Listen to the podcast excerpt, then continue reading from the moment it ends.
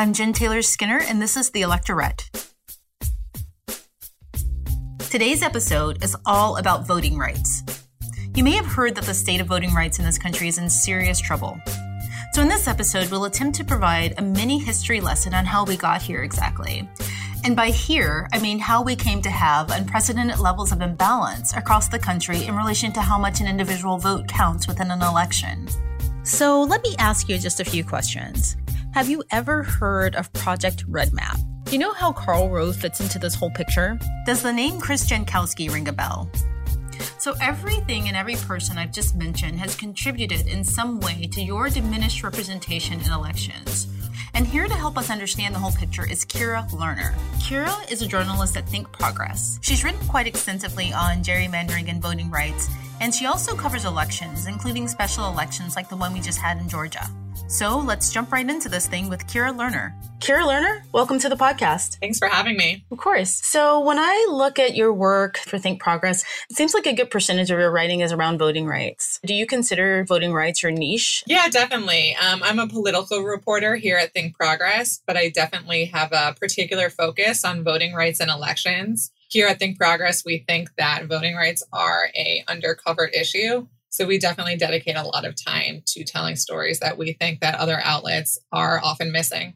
Right. That's actually really well put. It is an undercover issue. And in fact, when we first spoke, but I got the sense that, you know, this was old news for you and you were, you know, thinking, where have you been? Of course this is happening and it's terrible. And I think that that kind of reflects the tenor of the topic across the country, that there are people who, like yourself and the reporters at Think Progress, who are focused on this all the time. But the rest of the country, this is kind of undercover. For sure. I mean, if you look at what the White House House is doing now with its voting commission, these issues of voting rights and access to the ballot are getting national attention. But at Think Progress, we've been paying attention for years. And in the lead up to the 2016 presidential election, when these issues were really of utmost importance, who was going to vote and who was even going to have access to their ballot, uh, we were traveling across the country, meeting with voters from everywhere from the South to the Midwest to the West Coast talking about how things were happening on the state level and in jurisdictions that people were not paying attention to, like you said. So when I talk to people about the effects of extreme gerrymandering and, and, I provide numbers in relation to, you know, just how much things have shifted to the right because of, you know, redistricting and other voter suppression measures, people are genuinely surprised. They're, you know, they're unaware and they're shocked, frankly, especially when I present some raw numbers, right? So I know that you spend a lot of time in the field covering, you know, special elections. Is that the same reaction that that you've gotten from constituents when you talk about this? Yeah, I think people are always surprised about the magnitude of the issue.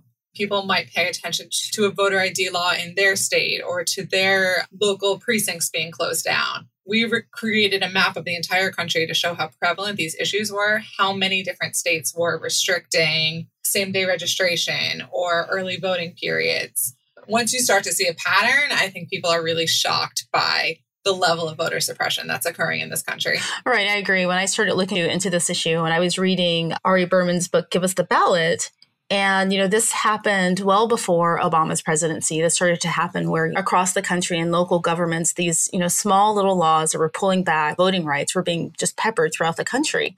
Right. And I think that's probably one of the hardest things is that, that they're happening so quickly and so often that it's hard to keep up with, especially for the average person. Can't forget to mention that all of this has been happening in the last few years because the U.S. Supreme Court came out with a decision in 2013, essentially gutting the Voting Rights Act and that's why we have seen all of these different laws and efforts to suppress votes on the state level. But we can get more into that later. No, of course. I mean, 2013, that Supreme Court decision, Shelby County versus Holder, was a big one. But before that, in 2010, another big piece of the puzzle was Karl Rove's op ed that he wrote in the Wall Street Journal. And it was subtitled, He Who Controls Redistricting Can Control Congress. And this was a huge deal because it kind of paved the way for Republican control of the House and the Senate for, you know, I think his, his goal was control within the next 10 years. But it's had a massive effect. Can you talk about this op ed and the effect that it's had? Yeah, definitely. Well, like you said, in 2010, Karl Rove uh, published that op ed in the uh, Wall Street Journal, pretty explicitly laying out the Republicans' party to gerrymander their way into congressional majorities. So this op ed came out and he outlined what the Republican plan was going to be. A man named Chris Jankowski, who is a very skilled Republican consultant and strategist, helped the party come up with this plan that they called Red Map, which was essentially that they were going to pour in outside money, money on the national level to local races in states across the country, specifically swing states like Pennsylvania, Michigan. They were going to pour in money to races that usually only got local attention and local money. And by winning seats in state legislatures, they were then going to be able to have Republican politicians in office in 2010 to redraw the maps and to create more favorable map for Republicans to take control of Congress in uh, 2012. And that's exactly what it did. And the plan was ex- was a success. Yeah, it was a massive success. I mean, right? I I geeked out on it the other day and I was looking at the word count and it's only 800 words you know about roughly about 4000 characters which is approximately you know 35 tweets which is a single day's work for the president right? It was pretty brief but it had a, a, a, massive effect right? And i think that when all the work was done after this kind of redistricting project and red map came out. Over a thousand seats that were lost? Yeah almost 700, 700 seats, seats in state legislatures flipped. And yeah that was in 2010 and so then with that huge gain in seats the republican Party was able to draw the districts that they thought would be favorable for them. And basically, we saw politicians choosing their voters instead of voters choosing their politicians. Right. So, the interesting thing, you mentioned Chris Jankowski. He came into the picture a little bit later after the op ed was written. Do you know who the original audience for this, this article was intended to be? Um, well, I think writing in the Wall Street Journal, obviously, Karl Rove knew that he would have a wide audience. And I think kind of the wheels were turning in the Republican Party behind the scenes. And this was one of the more outright public mentions of what the plan coming forward was going to be. But until this this man you mentioned, Chris Jankowski, the strategist and consultant, took over, there wasn't really a unified person leading this effort. So he really is the person that you can credit with this Red Map plan and with what we saw happen in 2010.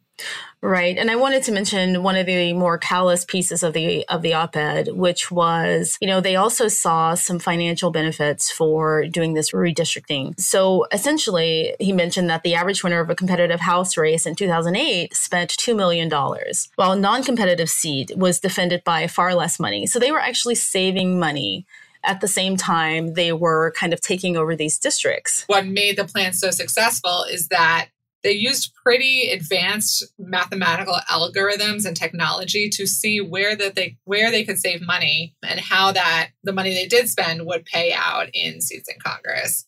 So part of it was kind of the genius, I guess you could call it, behind Chris Jankowski's effort. And another part was just how advanced the technology had become by 2010.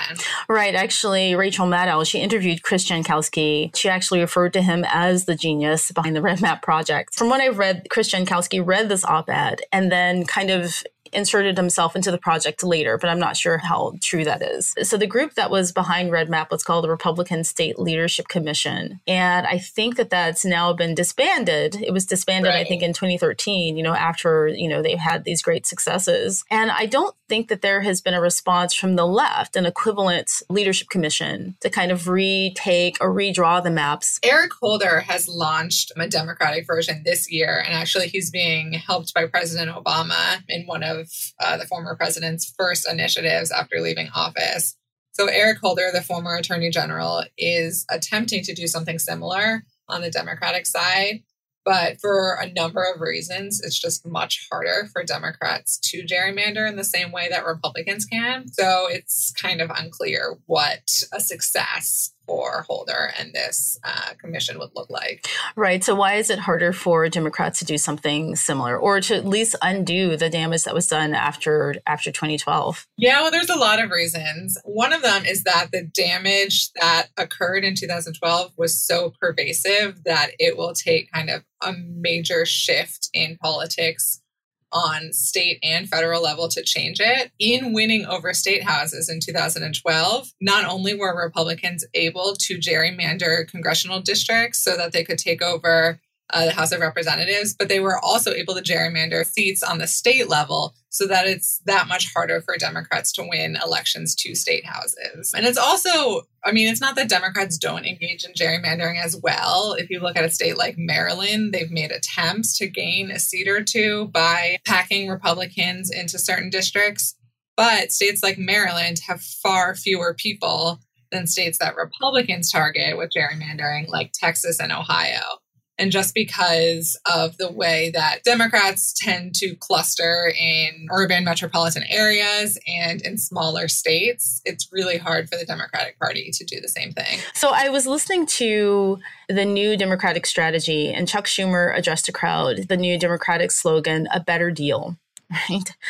And, you know, I think it's interesting that, you know, with the success of redistricting for Republicans, that, you know, this wasn't mentioned once right as being a cause for you know losing so many seats and losing so many elections. And i don't hear a lot of democratic leadership mentioning this. Yeah that's correct. It's not something that the democratic party talks about often.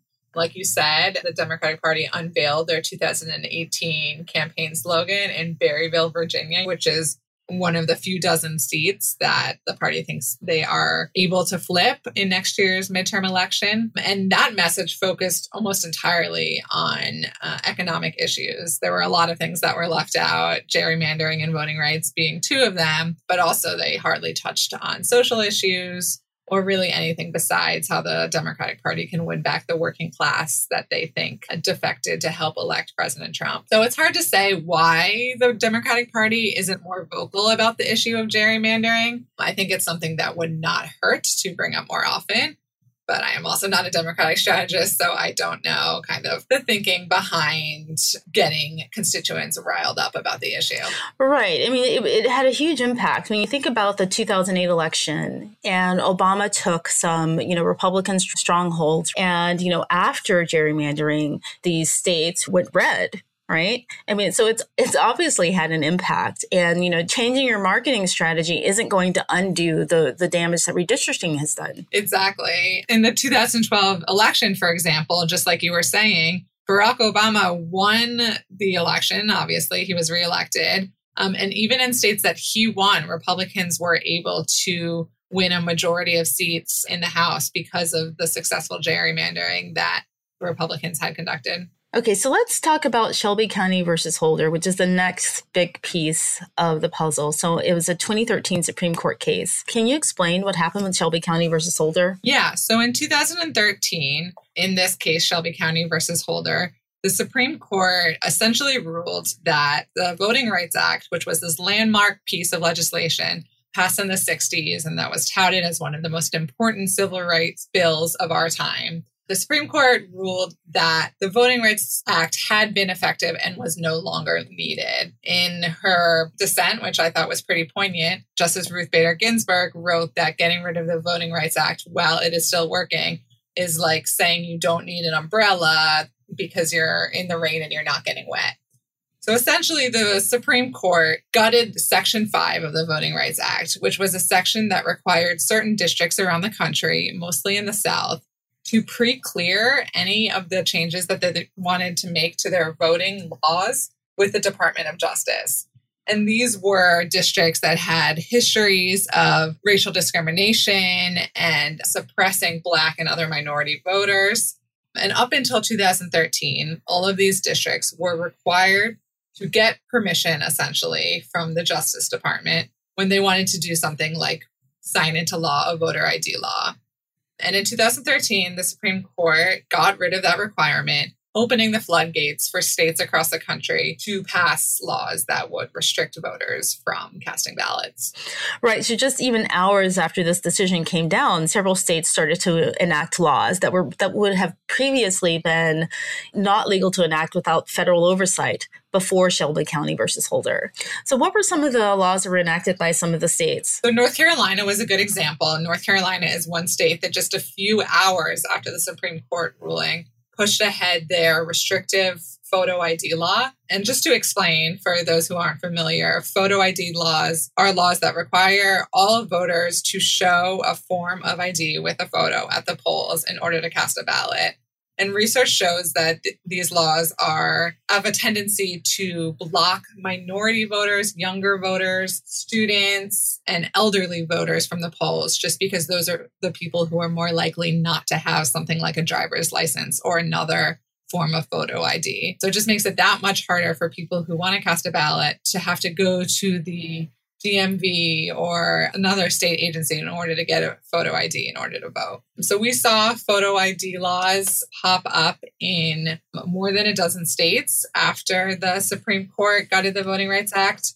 Um, we saw other restrictive laws like laws cutting back on the early voting period in certain states. We saw cuts to same day registration, which is a policy that allows people to register and cast a ballot on the same day. And we saw other simple things like cuts to voting hours on election days and policies that made it more difficult for people to register to vote. You know, the interesting thing about all of these laws that came down, it seems like it's concerted or organized in some way, but it's happening across several different states. Is there a single central organization aside from the Republican Party that's kind of organizing these efforts? Or are the states just acting on their own? Um, it's mostly the Republican Party and states following the playbook that they see other Republicans across the country uh, playing by. I mean, there's definitely more vocal, outspoken figures within the Republican Party who have for years pushed for laws that restrict voters, claiming that voter fraud is a widespread issue, when in reality, we know that voter fraud is extremely, extremely rare.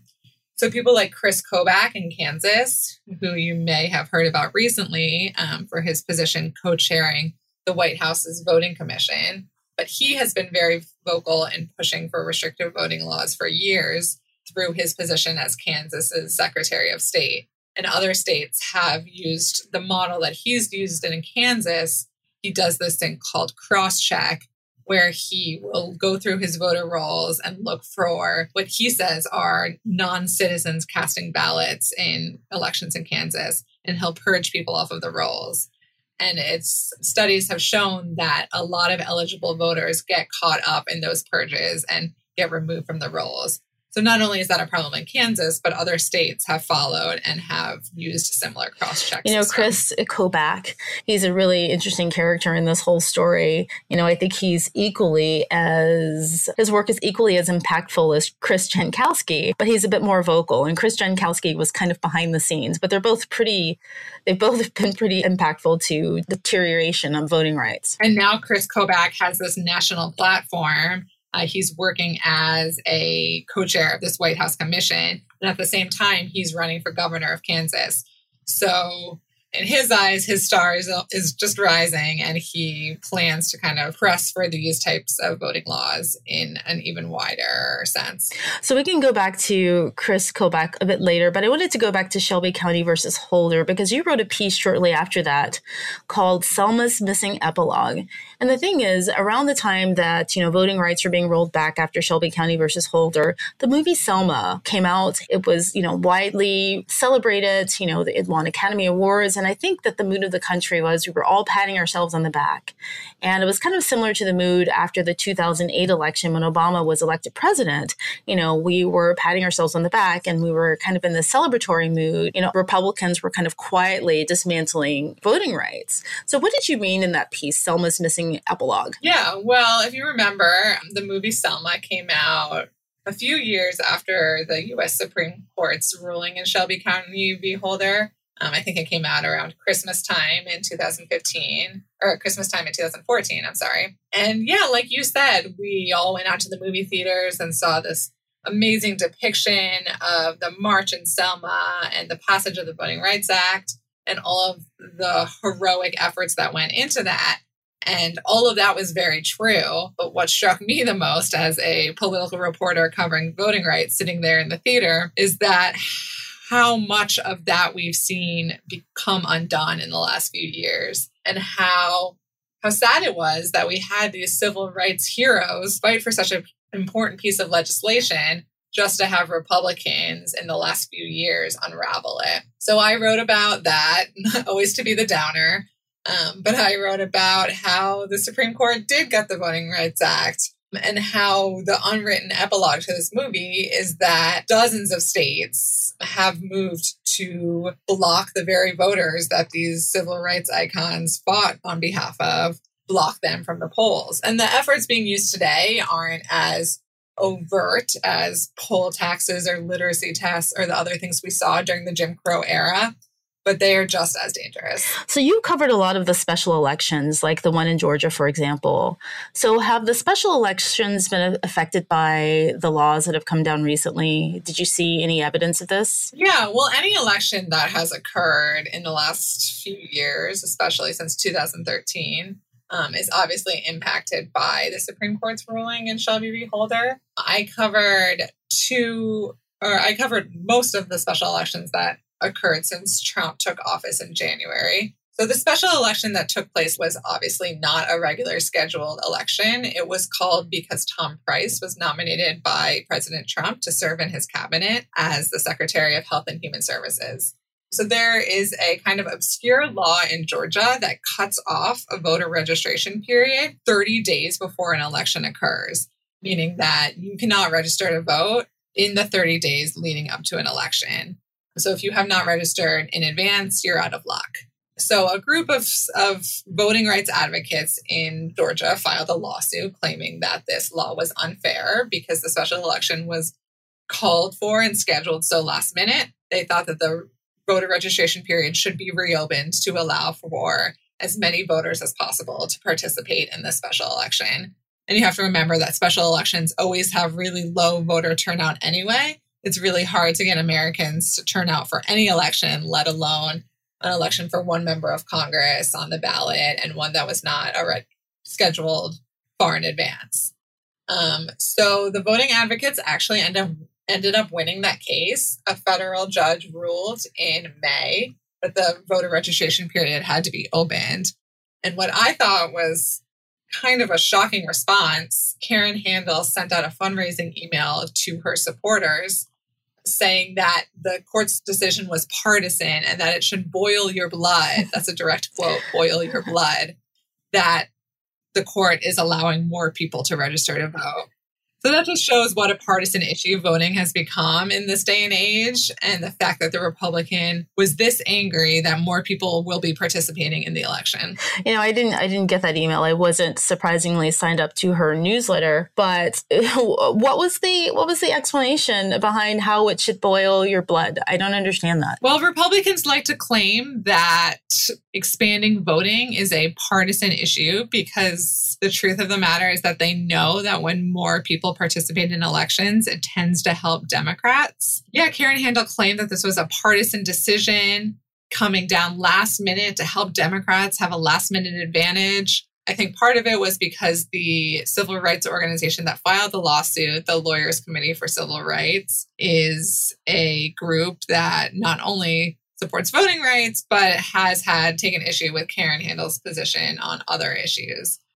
Right. The interesting thing is, is that when I when I look at pieces about what's happened with voting rights, a lot of them take the angle that you know Republicans have secretly reduced voting rights or have secretly dismantled voting rights, and you know there's nothing really secret about it. I mean, I think it's understood by anyone who's paying attention that their goal is to restrict minority voting rights and to keep young people and people of color away from the polls. Like that, that is not a secret. That's true, and more and more we have Republican lawmakers who pretty explicitly say in interviews and publicly that the goal of something like a voter ID law is to help Republicans win elections.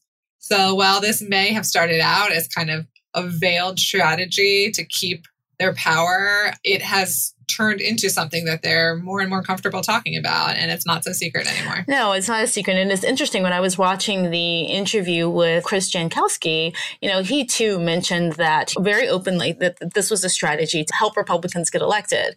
But the thing that they never mention is that by doing this, what they need to do is disenfranchise a group of voters by race, because that would be illegal, of course. True. Well, you have to keep in mind that what Chris Jankowski is talking about, racial gerrymandering, voting is different from some of these suppressive voting laws that are going on um, in states throughout the country. And we have seen courts, including the US Supreme Court, strike down maps that are gerrymandered racially, saying that you cannot pack voters of certain races into certain districts in order to help one party or the other. But when it comes to partisan gerrymandering, which would just pack voters of a certain party in one district or another, courts are way more reluctant to get involved. Okay, well, let's talk about this Voter Fraud Commission and Chris Kobach. He has an interesting history. I, I understand he's been sued several times by the ACLU. Who is Chris Kobach? Chris Kobach is Kansas's Secretary of State. He is a staunch conservative. He came into office railing against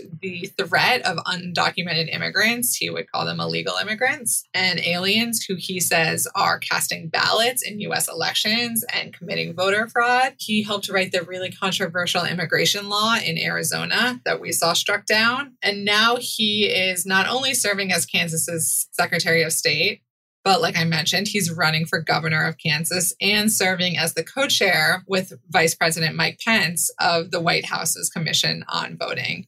So Chris Kobach has been given a platform where he is able to spread his staunchly conservative message about voting to secretaries of state and other voting officials across the country. Right. You know, I, I I'm I'm hesitant here because I'm trying to be kind, but when you look at a lot of his work in his early career in office, I mean, we call it staunchly conservative, but it's essentially just racist because right now he's focusing on voting rights. But early on in his career, he made statements like, and I'll just read a quote here if you really want to create a job tomorrow, you can remove an illegal alien today.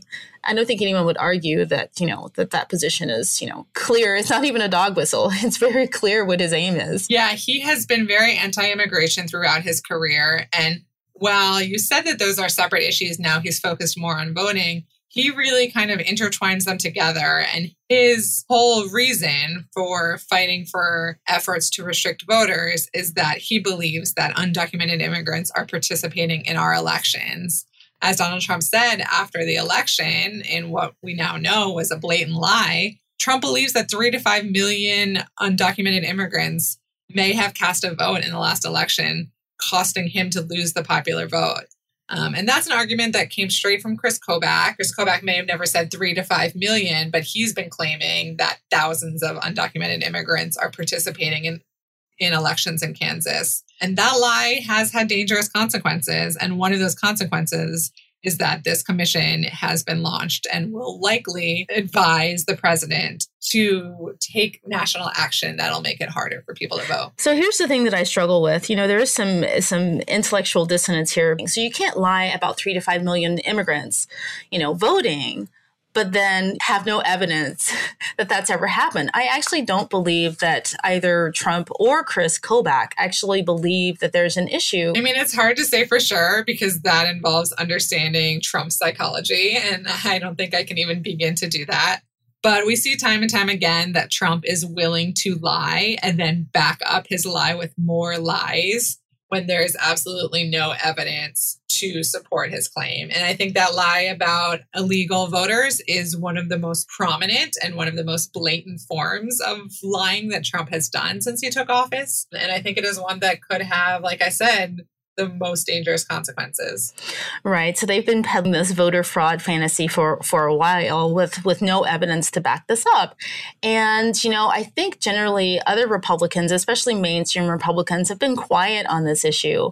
But, you know, the the thing that I think is unfortunate about this is that I don't think Republicans believe that there is evidence of voter fraud either. So why aren't they speaking up? Well, when it co- does come to different uh, Republican lawmakers controlling states across the country, they are able to come up with a few examples of voter fraud. And then from those few examples, they extrapolate that, oh, well, if we see three people committing voter fraud, there's likely to be many more. But if you actually look at it, the three people who may have committed voter fraud in a state like Kansas, um, I reported on this a few years ago, are all elderly voters who did not mean to commit a crime and were confused. They had a summer home in Colorado and also lived in Kansas and thought that they could vote for local office on both ballots. And honestly, just made an honest mistake and didn't know what the problem was. So we don't see, obviously, the type of voter fraud on a massive scale that Republicans talk about. But they're also kind of perpetuating this lie with farcical statistics that they have come up with. And one of my colleagues here at Think Progress, Joshua Eaton, obtained a document a few months ago that had not before been released showing that one of the studies that Chris Kobach uses to claim that 18,000 illegal, non uh, undocumented immigrants are voting in Kansas is based on a sample size of as few as 14 people. and if you ask anyone who works in the social sciences, you cannot extrapolate conclusions based on a sample of 14 people. Right. Well, they should use Chris Jankowski's team, who is obviously really good at, you know, understanding data science. There you go. We should have the Chris's team up. exactly. So so since it's obviously a fantasy and it's not true, who is the intended audience for this message and to what end? Right? You don't need to, to convince Republicans that that it's a good idea to roll back voting rights. So why is why the need to repeat this lie? I mean, I think you do need to convince Republicans because voting has not always been a partisan issue. If you look back just a few decades ago when George W. Bush was president, he and the Republicans in Congress voted to renew the Voting Rights Act. At the time, it wasn't even a controversial vote. It was just something that proceeded every decade or so as scheduled. It's only recently, as things have grown far more partisan in Washington and, and across the country, that we see issues of voting being used politically. So I think Republicans, Republican voters across the country do have to be convinced by their lawmakers that restrictive voting measures are in their best interest. And I think that's what this commission is doing, and that's what Republicans have been working at since 2013.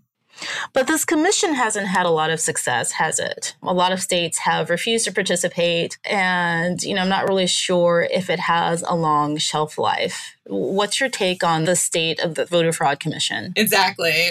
Well, from the beginning, this commission has had failure after failure. One of the first failures being that its first public initiative was that Chris Kobach sent a letter to secretaries of state in every state across the country asking for a massive amount of personal voter data. Some of the information that Kobach had asked for was the last four digits of voters' social security numbers, which he should have known would not be publicly available. So it was a very public and massive failure for the commission. And it's not a great sign that that's how it kind of kicked off its activities. And then this commission was only formed in May, and it's already facing seven federal lawsuits on a range of allegations, including that it is violating people's privacy, it's not following the Administrative Procedure Act, and that it is intending to discriminate against minority voters. So it's entangled in litigation in courts across the country. The commission met, and all of the commissioners went around and introduced themselves. And Mike Pence's overarching message to the public at this meeting was that we are going into this commission and into this investigation with no preconceived notions. We're going in with an open mind and we're going to see whatever comes about, comes about. And as soon as he said that, Kobach took the mic and started railing against undocumented immigrants casting ballots. and other Republican secretaries of state and notorious voter suppressors said the same thing, talked about voter fraud. So we know where this commission is going. They're planning on doing their investigation over the course of a year or 18 months and then issuing a recommendation to the president and disbanding. And it's not hard to see where where that's going. Right. You know, that's interesting. This um, Chris Kobach character, uh, you know, he seems to not be able to hide his true intentions. It's it's kind of an, an, an emotional thing for him, it seems, and, and less political. Yeah, it's it's some of both. And one of those seven lawsuits that are currently pending against the commission that I mentioned, one of them claims that Chris Kobach is violating federal law by using his position on the commission to help enrich his campaign for governor. They claim that it's a conflict of interest that he is on this commission and serving in order to grow his public persona and help him win election in Kansas. So he's kind of facing attacks on all different levels, and it'll be interesting and somewhat scary to see how much he's able to accomplish while there's so much resistance. So, should we or should we not be worried about this commission? I'm worried. I encourage you to worry as well because it is a definitely a scary time if you care about our democracy and if you care about access to the ballot. There's a number of things that people can do to fight back and to show this voting commission that they're not going to stand for voter suppression. And that includes reaching out to the Secretary of State and the governor of your state and just sharing your opinion like you do on any other issue. And it also includes helping to elect people on a local level who don't support things like voter ID laws. So while people should be scared, as we've seen over the course of the last six months, it's more effective to channel that anxiety into a productive resistance. So should we should should constituents be asking their local governments to be more vocal about what's happening with the voter fraud commission and to push harder and to push against laws that are restricting voting rights? I mean, I think a lot of people are focused more on the ACA and they're focused on, you know, pulling out of the Paris climate agreement. And you know, all of those things are really important, but if we don't have equal access to the ballot, then none of those issues matter. Definitely. There's obviously a lot of attention being paid to the healthcare debate right now for good reason, but it's just as important for voters to speak out when they see attacks on the fundamental right to a democracy. And it's not a difficult thing to do, just like you can call your lawmaker and take a few minutes and convince them to vote a certain way on a healthcare bill. You can do the same thing when it comes to calling your lawmaker and asking them to vote to restore the Voting Rights Act. So I think it's incredibly important to keep the pressure up. I know some of the resistance groups like Indivisible actually have call scripts on their website if you're interested in calling your Secretary of State or governor and encouraging them to resist the Kobach Pence voting commission. Um, and there's all kinds of information on their website about what you can do. But staying informed about what the commission is doing and uh, expressing your opposition in any way possible is the only way that this commission is not going to be effective. I think a couple of other things that people can do overall. Um, first of all, everyone should read Give Us the Ballot, Ari Berman's book that came out. You know, I think it just came out a few months ago, and I think it's uh, John Lewis called it a must read, and it truly is a must read. Also, there have been some successes around voter registration. Like there was a law passed in Oregon, I think it was passed, what, in 2015? Automated voter registration. Yeah, we now see automatic voter registration in, I believe, more than 10 states. I think we're up to close to a dozen. Oregon was the first state to pass this law, but we're seeing more and more states jump on board. And there was a recent study published by the Center for American Progress, where Think Progress is housed, showing how effective those laws are, especially in helping younger voters, students, and millennials participate in elections. So, supporting things like automatic voter registration, same day registration, other efforts to make it easier for people to get absentee ballots or vote by mail, all of those things are also incredibly important it sounds like voters should be pushing their local politicians to enact similar laws. I mean, in Oregon, for instance, I think just the passage of automated voter registration increased the number of registered voters by over a quarter of a million people. And that was just in time for the 2016 election. And Oregon's a fairly small state. Exactly. The sheer number of people who were registered and who participated in elections increased as did, if you break that number down and look at the types of people who are participating in elections, you're seeing more demographics who generally have barriers to the ballot participating. So, younger people, like I said, minorities, and elderly voters. So, Kira, do you have any parting advice for us about, you know, how we could possibly win back the House in 2018? What should constituents be doing right now? Constituents need to continue doing what they've done so well already this year, keeping the volume and the pressure up on Congress and on their local lawmakers. I think when it comes to issues like gerrymandering and voting rights, it's just as important to call your local representatives as it is to call your members of Congress. So, this is an issue you care about. If you care about having an equal access to the ballot and everyone in your community having equal access, you can do things like call your lawmakers and encourage them to not pass voter ID laws or to repeal a voter ID law or to do things like pass an automatic registration law, like we mentioned. So, just as constituents have gotten so good at picking up the phone and calling their lawmakers and showing up to local offices this year, they can do the same when it comes to voting. And on the gerrymandering side of things, it's important also to encourage lawmakers to push for independent commissions to help re- redraw lines. The only way not to have politicians drawing districts in 2020 after the next census is to have independent commissions in place to do that job instead. Kira Lerner, thank you so much for joining us. Thanks so much for having me.